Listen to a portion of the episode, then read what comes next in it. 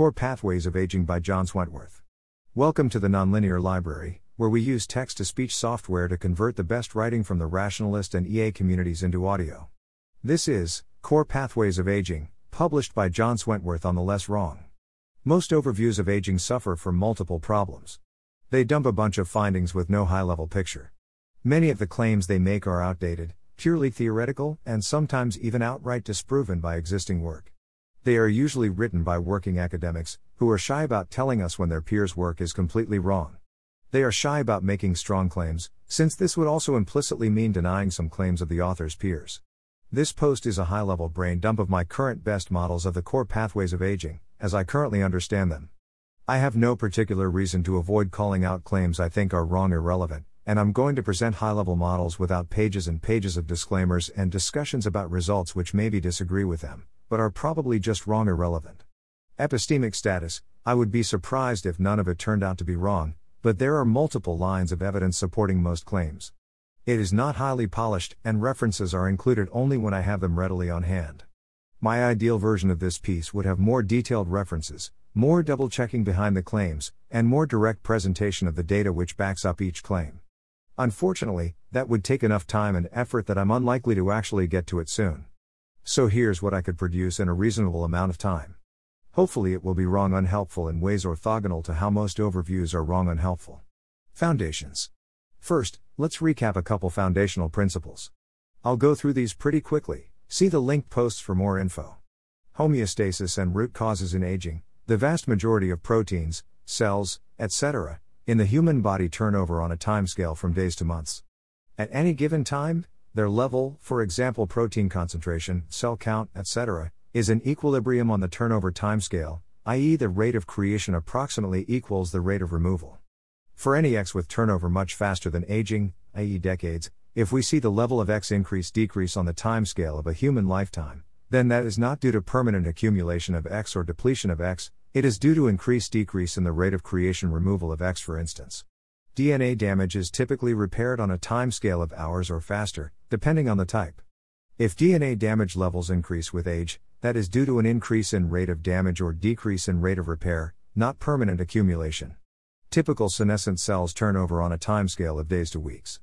If the number of senescent cells increases with age, that is due to an increase in rate of senescent cell production or decrease in rate of removal, not permanent accumulation.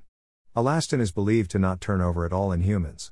So if we see elastin deposits increasing with age, for example in wrinkles, then that could be permanent accumulation. Furthermore, suppose we have a positive feedback cycle. Increasing A decreases the rate of production of B, so B decreases. But decreasing B decreases the rate of removal of A, so A increases. If both A and B individually turn over on a timescale of hours or faster, then this feedback loop as a whole will also typically operate on a timescale of hours or faster, that is count concentration of A will explode upward on roughly that timescale. More generally, a feedback loop will usually operate on the timescale of its slowest component, exactly like the rate-limiting step of a chemical reaction. Main upshot of all this: since aging involves changes on a timescale of decades, there must be some component which is out of equilibrium on a timescale of decades or longer, that is does not turn over significantly across a full human lifespan. These are the components which we'll call root causes. Everything else which changes with age, changes only in response to the root causes. Reset the root causes to young organism levels, and everything else will equilibrate to young organism levels in response. Furthermore, a reset of the root causes only needs to happen once every few decades for humans. It fully resets the human to a youthful state, so ongoing treatment is not needed on short timescales. The lens, progeria and polycausality. The lens of the human eye consists of fiber deposits which do not turn over significantly over the course of a human lifetime. New fiber layers are added over time, so the lens grows from around three point five millimeters in infancy to five point five millimeters in old age. The main clinical result is the near universal need for reading glasses in old age. This is a well-understood root cause of one symptom of old age. Furthermore, it is very likely independent of most other age-related diseases. Lens thickening is unlikely to cause cancer or heart disease, for instance. So, it's an existence proof. There is more than one root cause of aging. That said, there's a fair bit of evidence that most symptoms of aging, including the major age-related diseases, share a common root cause, or at least a common core pathway. Some kinds of evidence of this. Most symptoms diseases of aging are correlated, someone who has one early is likely to have others. Conceptually, if you do a factor analysis on aging symptoms, there's one big factor for a bunch of diseases, even after controlling for the number of years one has lived. Aging clock is a relevant piece of jargon here. At the cellular level, a lot of diseases of aging look similar and involve similar pieces. There's a decrease in cell count, increase in damaged proteins, D N A slash fats, and inflammation. We see roughly this pattern in Alzheimer's, atherosclerosis, muscle loss, and many others. Certain simple interventions reliably produce many diseases of aging. For instance, proteiurias are single mutations which produce a whole early aging phenotype. Conversely, certain simple interventions reliably delay many diseases of aging, for example calorie-restricted diets. So these all point to shared underlying causes. This post will be about the core pathways most likely involved. Major diseases.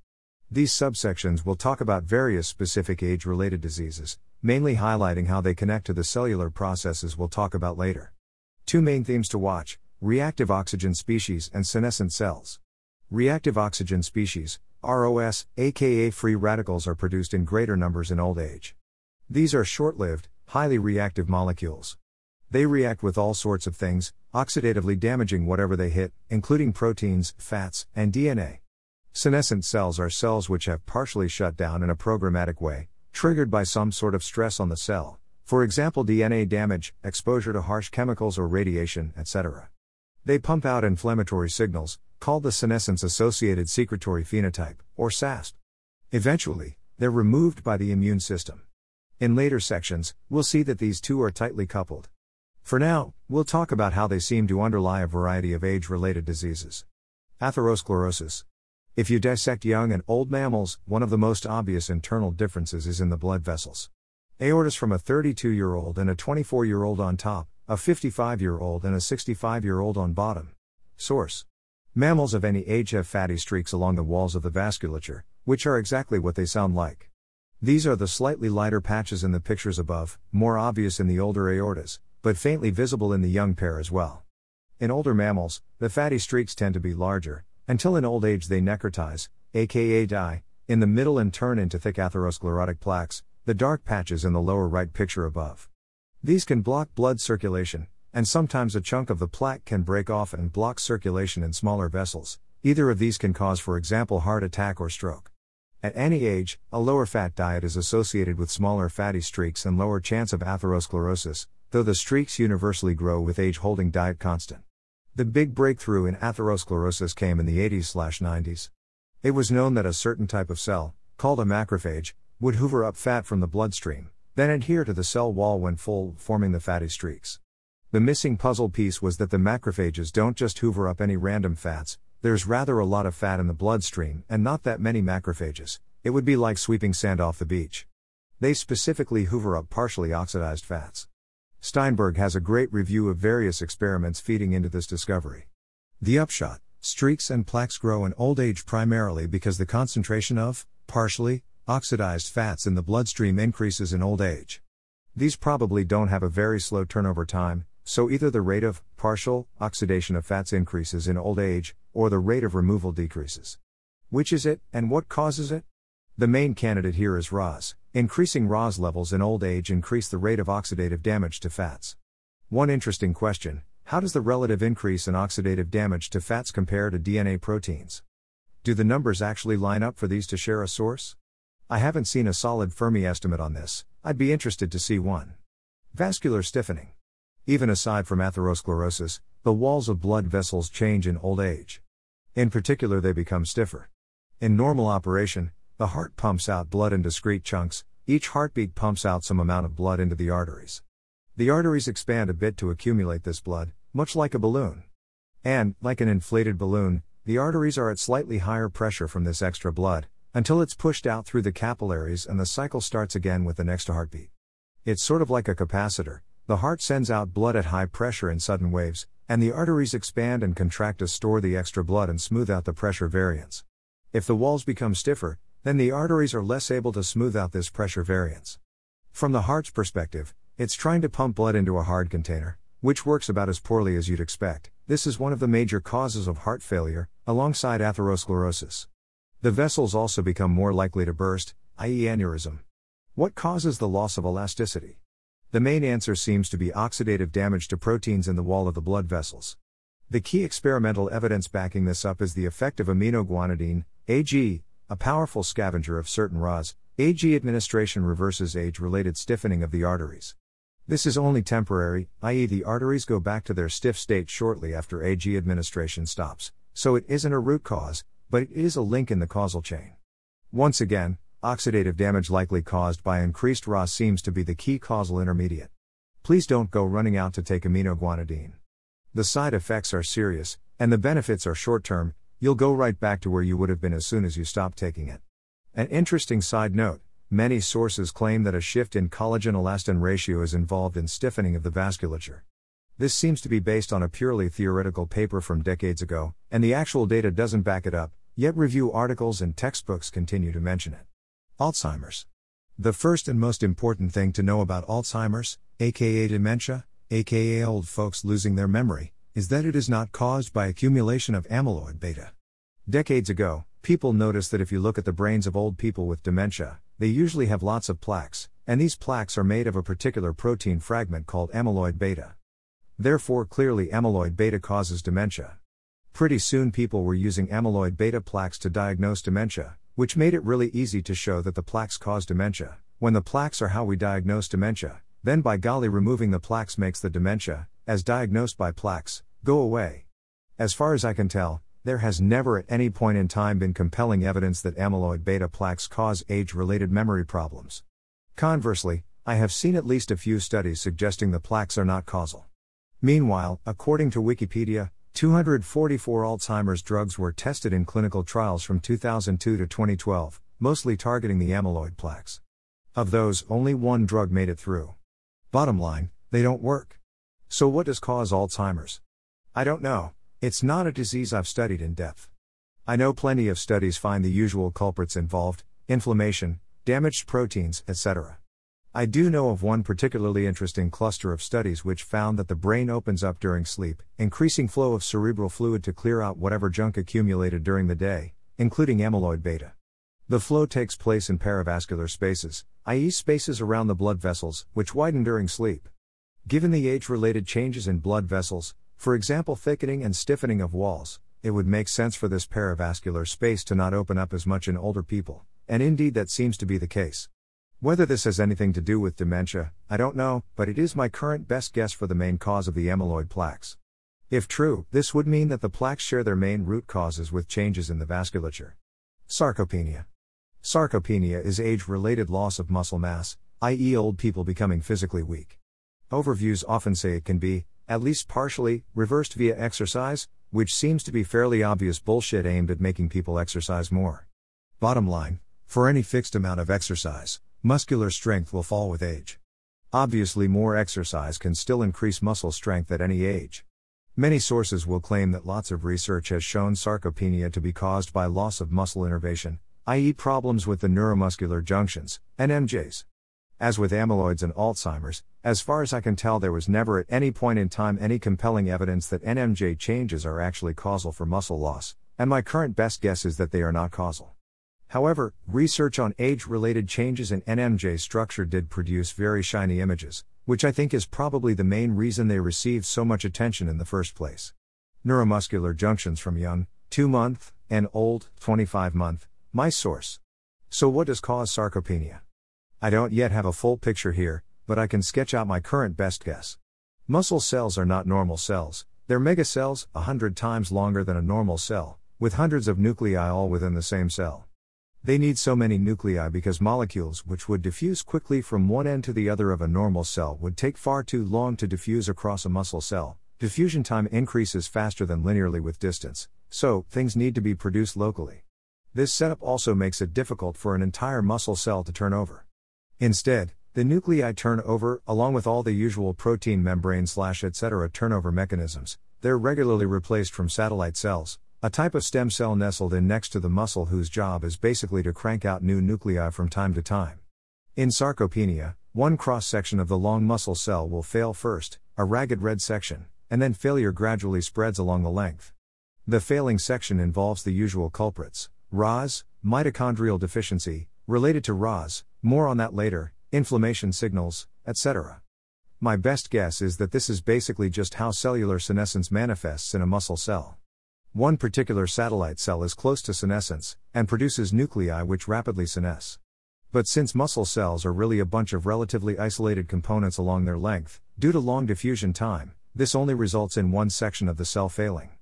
Eventually, the senescence spreads to adjacent sections via the usual mechanisms of senescence-induced senescence, more on that later. Key characteristics of ragged red sections of the muscle cell, like high R O S, mitochondrial deficiency, or inflammation, are the usual characteristics of senescent cells, and sarcopenia probably shares its root causes with cellular senescence more generally. Other diseases. This section briefly mentions a few other age diseases which I've read a little bit about, but haven't studied in as much depth. I'll just give a few comments on how they tie into the cellular processes discussed later. Arthritis. Arthritis is basically inflammation in the joints. I've heard plenty of claims that it's caused by increasing numbers of senescent cells. This would make sense. Senescent cell counts are firmly established to increase with age, and senescent cells secrete inflammatory factors, so put two and two together. On the other hand, I also heard a high-profile clinical trial based on this hypothesis recently failed. I don't consider that especially strong evidence, since that could easily be due to something specific to the trial. I don't know enough to have a strong belief on whether senescent cells are the main factor here, but it's my most likely current model. Osteoporosis. Calcium regulation goes completely bonkers with age. I've looked into this only briefly, and my main conclusion is that it's a confusing mess and I have no idea what's going on. The most promising direction I've stumbled on was in a physiology class, unrelated to aging, when the professor mentioned that osteoblasts, bone-making cells and a major calcium regulator, are derived from immune cells and respond to inflammatory signals. Given that aging in general tends to involve low-grade chronic inflammation, most likely due to increasing numbers of senescent cells, calcium regulation goes completely bonkers seems like the sort of thing which would result.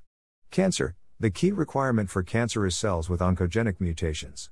As usual, increasing cancer rates could be caused in two main ways, increasing production rate of mutations, or decreasing removal rate of mutant cells. There are plausible age-related mechanisms for both of these. On the production side, we'll later discuss how genomic instability relates to R O S and senescence, and in particular the role of transposons. On the removal side, the immune system weakens with age, likely for the same reasons as everything else weakens with age. Also, in this case it's plausible that an increase in the production rate of precancerous cells and/or senescent cells would slow the removal rate as well, simply because the immune system has limited capacity. Cataracts. As with hardening of the vasculature, cataracts can be reversed by aminoguanidine, so the same considerations apply. Core intermediates. Now we get to the meaty part. At the microscopic level, there's a handful of pieces which pop up again and again in age-related diseases. Oxidative damage to D N A, proteins, fats, et cetera. R O S. Senescent cells. Inflammation. Mitochondrial dysfunction. Some of these have obvious connections. For instance, more R O S presumably lead to more oxidative damage to D N A, proteins slash fats, et cetera. Some key questions here. Where are the R O S produced? Mitochondria are the top candidate. There's a known mechanism for R O S production by mitochondria, as well as experimental evidence that mitochondrion-targeted antioxidants specifically reduce R O S-induced damage. How do the R O S and/or damaged molecules move between compartments, for example nucleus, cytoplasm slash extracellular? I have seen very little on this, and consider it a major blind spot. I'm not sure if it's a blind spot for the field or if I just haven't found the right cluster of papers. Are the quantitative changes in D N A, protein slash fat damage compatible with a single underlying cause? Do they match plausible estimates of R O S from dysfunctional mitochondria? Again, I haven't seen Fermi estimates here, but I'd like to. We do have evidence, from aminoguanidine and similar drugs, good overview here for protein damage, that R O S are causal for various types of damage. Another connection, we've already mentioned that senescent cells release inflammatory factors, the so-called senescence-associated secretory phenotype, S A S P. The one question here for which I haven't seen a clear answer is whether increasing numbers of senescent cells quantitatively match age-related increases in inflammation. Drugs to remove senescent cells are a hot area right now, and should provide more evidence on whether senescent cells are causal for age-related inflammation. So we have two clusters of probably causally connected processes. One of these involves dysfunctional mitochondria producing excess R O S which damages D N A, proteins slash fats, and the other involves senescent cells inducing inflammation. The really big discovery of the past twenty years was the connection between cellular senescence and R O S mitochondrial dysfunction. Turns out, R O S, D N A damage, and mitochondrial dysfunction are all tied together in one bistable feedback loop, and cellular senescence is basically a state change in that feedback loop. The D N A damage less than, greater than mitochondrial R O S feedback loop underlying senescence. The two key papers here are feedback between p twenty-one and reactive oxygen production is necessary for cell senescence, and mitochondrial dysfunction accounts for the stochastic heterogeneity in telomere-dependent senescence. Another group found basically the same phenomenon, but they found some weird differences compared to normal senescence, which I think were probably artifacts of how they blocked mitochondrial function, so they're less directly relevant to cellular senescence in the wild. Here's how the feedback loop works. A cell's D N A is damaged, inducing a damage response. p twenty-one is the main signaling molecule which activates the damage response genes. As part of this damage response, mitochondria are shifted into a lower efficiency state, producing less energy and more R O S. The R O S then further damage D N A. At low levels of activation, the R O S do not produce enough D N A damage to make this loop self-sustaining. The cell stays in a low R O S, low damage state, the normal state. But once it passes some threshold, the positive feedback takes off, and the cell transitions into a high R O S, high damage state, the senescent state. Notably, after a few days, the cell changes in some other, not yet fully understood, manner, locking in the senescent state. After this point, even if R O S are suppressed, the cell will remain in senescence rather than switching back to the normal cell state. Transposons are one plausible candidate for this lock-in, more on that shortly. The experimental evidence for this process is beautiful. I definitely recommend those papers, especially the second.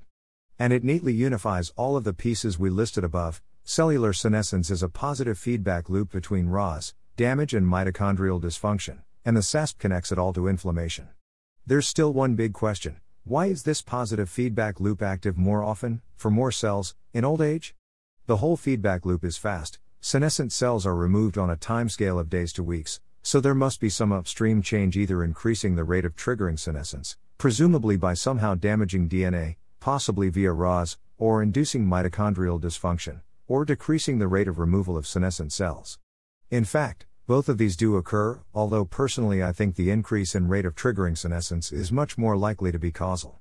Further up the causal chain, there are lots of stories about how various plausible root causes could, perhaps, trigger the senescence feedback loop. I think transposons are the most likely candidate, though mitochondrial mutations are a plausible mechanism as well. We'll talk about both of those in the next two subsections. Most other proposed root causes can, I think, be ruled out at this point. We'll talk about some of those in the other root causes subsection below. Transposons.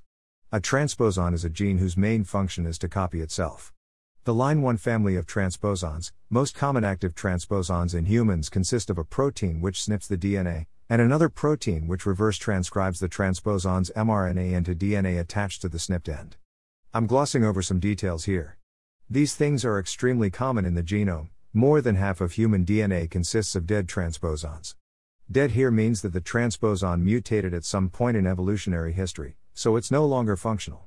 Fortunately, the number of non-dead transposons in the human genome is much smaller. Even the highest estimates I've seen put the number typically below one hundred. We do have mechanisms to repress transposon activity, most notably epigenetic mechanisms.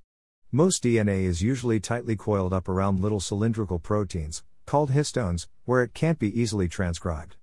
Epigenetics typically refers to modifications of the D N A and/or histones which make the coils tighter or looser, making the D N A difficult or easy to access. Most transposons are epigenetically tagged so that they're kept tightly coiled most of the time.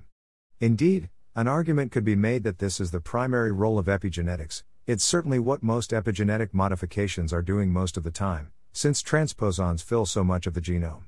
There's an obvious story by which transposons could be a root cause of aging. Most of the time they're repressed, but every once in a while, one of them manages to copy itself. Once it's copied, there's no undoing it. The transposon count will only go up over time. Eventually, there's enough active transposons that the repression mechanisms aren't so reliable. At that point, the transposon protein which snips the D N A will be expressed quite a bit, resulting in lots of D N A damage. Those snips are exactly the sort of damage which can trigger senescence. Note, it's a lot easier to snip the D N A than to reverse transcribe, so I generally expect there to be a lot more S N Ps than successful transposon copy events. Setting aside this root cause story for a moment, there's also evidence that cellular senescence causes derepression of transposons. We'll talk more about the details of that later, but the key idea here is that there's a trade-off at the cellular level between repairing damage and repressing the transposons. When D N A damage is high, the cell temporarily shifts resources to repair that damage, deregulating the transposons. In senescence, the level of D N A damage is constantly high, so transposons go wild. Of course, transposons themselves cause D N A damage, that is the S N Ps, so eventually this can lock in senescence. That's my current best understanding of why senescence gets locked in after a few days. With transposons driving the D N A damage, the cell will remain senescent even if R As are suppressed. It's a second senescence feedback loop, slower to start up, but permanent. Once the transposons are active enough, the cell cannot leave senescence. Unfortunately, this makes it difficult to distinguish the chicken from the egg. We know that senescence can cause transposon activity, but we also suspect that transposon activity comes first and causes senescence. We can't test that hypothesis just by looking at transposon activity in senescent cells. In principle, we could test it by looking for an age-related increase in transposon count in non-senescent cells, but that turns out to be actually pretty difficult in practice. Modern D N A sequencing involves breaking the D N A into little pieces, sequencing those, then computationally reconstructing which pieces overlap with each other. That's a lot more difficult when the pieces you're interested in have millions of near copies filling most of the genome. Also, the copy events we're interested in will vary from cell to cell. One more thing to note about this model. Suppose that a stem cell has a high transposon count, but not high enough to undergo senescence itself. That stem cell will pump out new cells, as stem cells typically do, and those cells will themselves be close to senescence.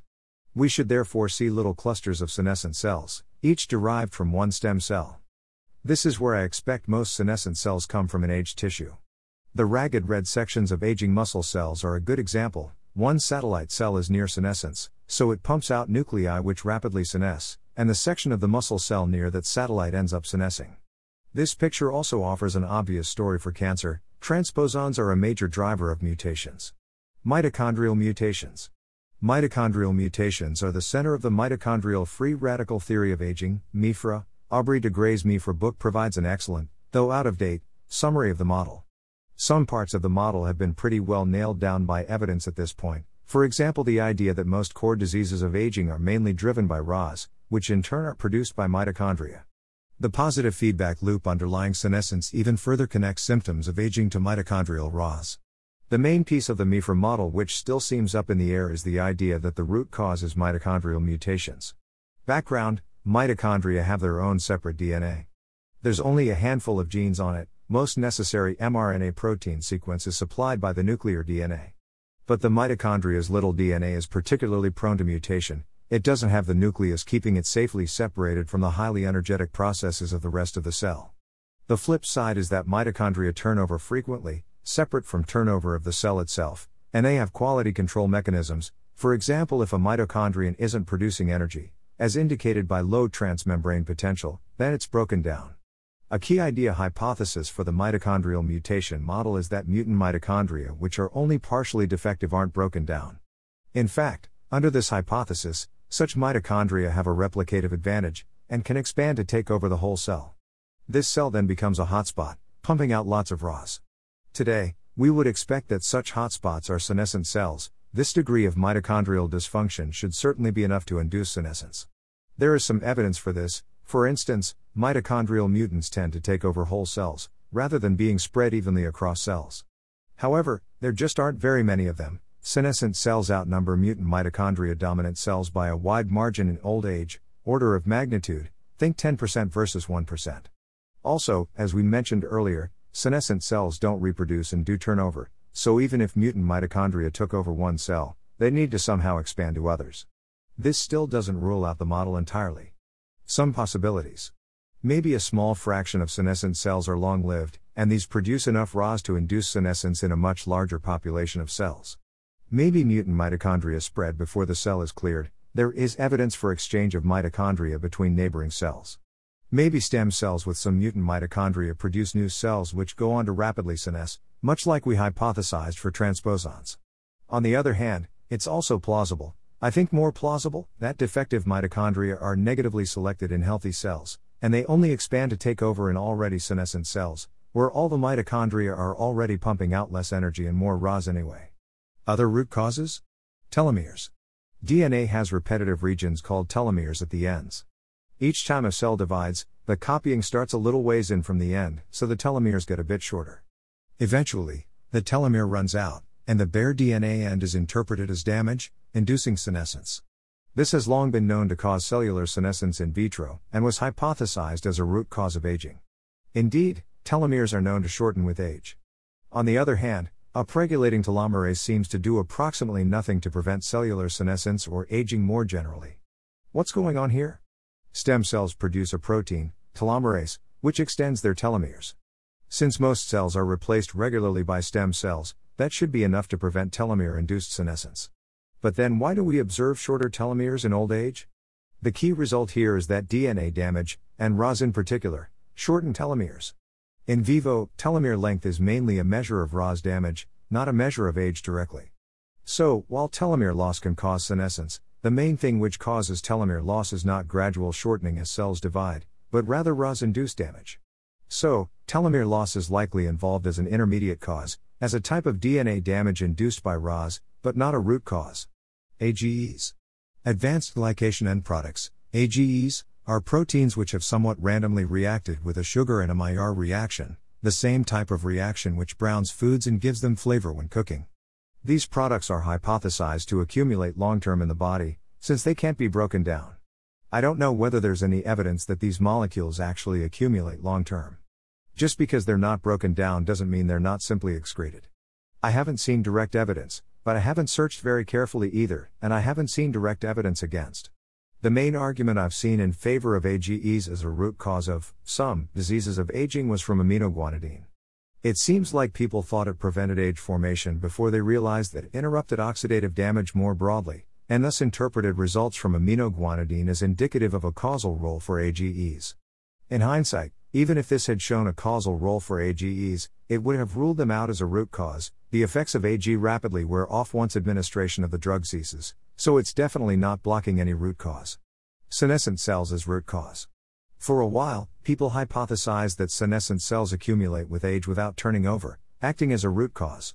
As mentioned earlier, the actual evidence suggests that senescent cells turn over on a timescale of days to weeks, which would mean this theory is wrong. Senescent cell accumulation is not a root cause. However, there is a saving throw. Maybe a small subset of senescent cells are longer lived, and the experiments measuring senescent cell turnover time just weren't capturing the long-lived subset in particular.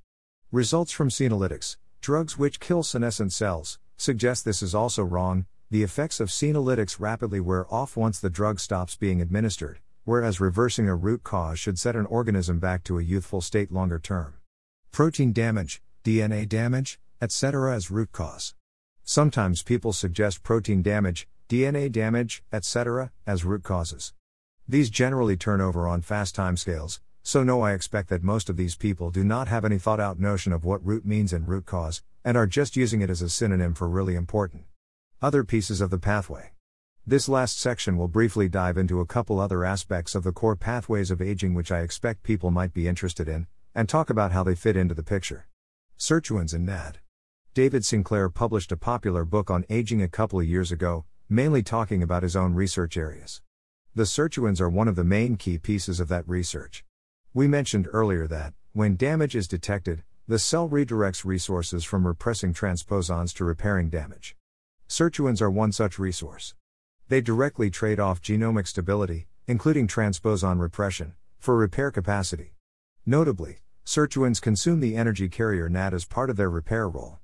Lots of things use N A D as an energy carrier, switching it between a high energy and low energy state, but sirtuins actually consume it. The whole molecule is incorporated into a new structure.